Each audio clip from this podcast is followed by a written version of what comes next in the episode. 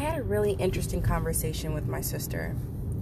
Um, I was recently pulled over by the Chicago police, really, actually, Matteson police, and it was after they circled my car seven times.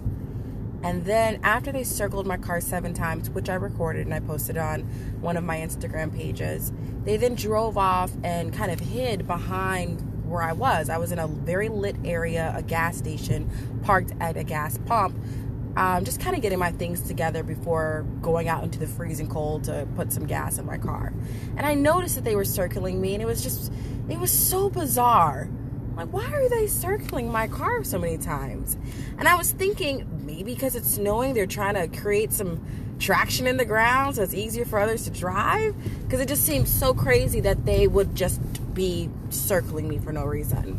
So after that, um, I got out my car, I pumped my gas, and then I put the gas pump back, got back into my car, called my mother, spoke to my mother for a minute, checked some things on my Instagram, and then I uh, started my car back up and I drove out of the gas station.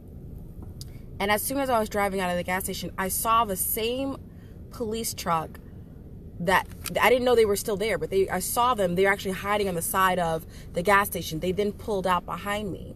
I made a right turn into a dark area because that's just it's it was you know 11 o'clock at night um, in a snowy snowy night and they put their lights on and i already started recording because i knew something was weird i then made a right into a white castle area so i could at least be in a, a lit area it just was so weird that they didn't just talk to me or you know knock on my door pull me over or just you know park behind me where i was in a lit public area so i pull into another lit area and the man comes over and i roll down my window mind you still recording and he just looks at me. And I have to say hello first. Hello. And he says, Your license plate's expired. I said, Oh, okay. He said, Did you know? Well, no, my husband takes care of everything uh, my, with my car. So I did not know. Well, I need your driver's license and insurance. Sure. So unfortunately, my insurance is in my car. So since my insurance is in my car, excuse me, my insurance is in my phone. Since it's in my phone, I had to stop recording. I pass him my driver's license. I let him know that I need to look into my phone and get a message from my husband to, you know, get the insurance. He asked me to take my hat off. I take off my hat. He looks at me and he says, Is this your address? That's my address. And I said, Let me get my insurance for you. He said, You know, it's okay. It's fine. No problem. Just uh, get your license plate updated. Passed me my identification and walked away. I put up a post about this. I put I put the whole thing in and I made a video post about my perception of this interaction. My perception of this interaction is that I did not look the part of the I did not look like what he was hoping for. Um, with my my name as a Spanish name, so maybe that also threw him off. Um, I personally don't think I look as mixed as some people say I do, but you know maybe that also confused him with how I looked. Um, I don't I, I don't look like certain types of people. So I, I strongly believe this man circled my car and harassed me because that's what that was. It was very threatening to circle someone's car that many times and then wait for me to get into a dark area and um, pull me over just to not even run my license plate. And I never gave him my insurance. These are this is a very interesting interaction for me because I immediately think about my dark skinned black husband, my dark skinned black father. I think about my sisters that maybe are not as articulate as me, or maybe um, but don't look like me, don't have my same lighter complexion, and maybe those things deem them to be more criminalistic than me. And that concerns me that as soon as he just verified what I looked like, he didn't care to have any other interaction with me. That's scary. Thankful for me, but I can't be grateful for my me not being in a situation when I'm a pro black woman and I know what I know what that could have meant. I know what that could have been. And that concerns me so much for my brothers and my sisters. And, you know, I had somebody say, well, maybe because he recognized you were Hispanic, maybe um, he was a white Hispanic um, cop. And I'm saying he was Hispanic, but I, am not for sure. I just know for sure he definitely was Caucasian in a sense. Uh, but something about him made me think he was possibly Hispanic as well or Latino. But um, like maybe because you you look mixed, or maybe because you have a Spanish name, or like, or maybe just because I didn't fit the bill of what he wanted a criminal to look like. Maybe because when he asked how am I doing, I said I'm well and how are you, and kept my cool and com- my composure, even though I knew this was some straight up bullshit. So I get a phone call from my, my little sister, and she tells me she's very concerned about the videos I put up, and she thinks that I need to calm down with my activism.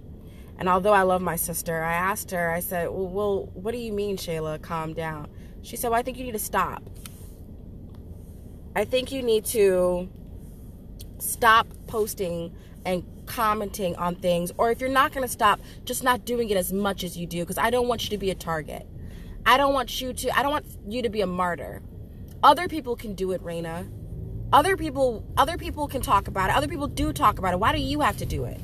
Why do you have to talk about the issues with black people to the point where, you know, maybe someone's going to target you or try to hurt you because of what you talk about. You know, you're doing all these discussions in Chicago, you're talking to all these people and you're, you know, you're getting a lot of attention here. I don't want you to be known as someone that's an activist. I don't want you to be known as someone that, you know, cares this much about this type of subject because you might get hurt.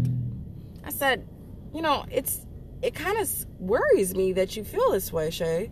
And I said, because I get what you're saying because you care more about me than you know the eh, the you know the situation as a whole. But if we all keep caring just about ourselves and about what we are connected to immediately that is the reason why we're still where we are. If all of us took a different approach to not just think about ourselves but to think about our our culture as family then we would protect each other better but what you just asked me to do is to not tell people the story of what just happened to me in Chicago, Illinois. You're asking me not to say and not to point out the fact that there's police officers that are actually trying to profile and find people. He waited 20 minutes for me to pull out of that gas station. That's not an exaggeration. It was 20 minutes he waited just to see my face and then say, Never mind, you can go. Never checked my insurance. Never went back to his tr- his truck to check my license information. Never. Then say, "I'll just give you a warning." I mean, some people might say, "Oh, well, he just let you off the hook," but to not even check to make sure I'm driving legally with insurance, but you waited 20 minutes for that? And I understand my sister. She's worried, she's scared, but you know, if we all operated in a sense of, you know, I'm not going to do this because of the consequences, then there would be no change. We have millions, excuse me, we have hundreds of activists and many, many people that have sacrificed and that have taken on the consequences of standing up for what's right. And I'm sure plenty of people have asked them not to. And even when you do small things, I'm not doing anything big. I'm just telling you a story of what happened to me. And I continuously am telling you stories of what's happened to us as a culture in our Latino community, in our African community, in our history. 6,000 years of um, oppression, 6,000 years of abuse and discord and destruction of our civilization as Africans. And the only thing that gets us closer and closer to unity and to changing that is when people step up and stop being afraid of the consequences of doing what's right.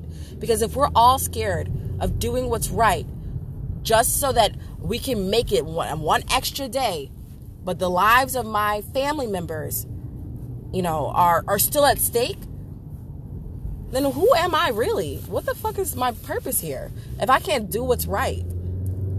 And I'm talking about minimal. I mean, we're talking about an Instagram post.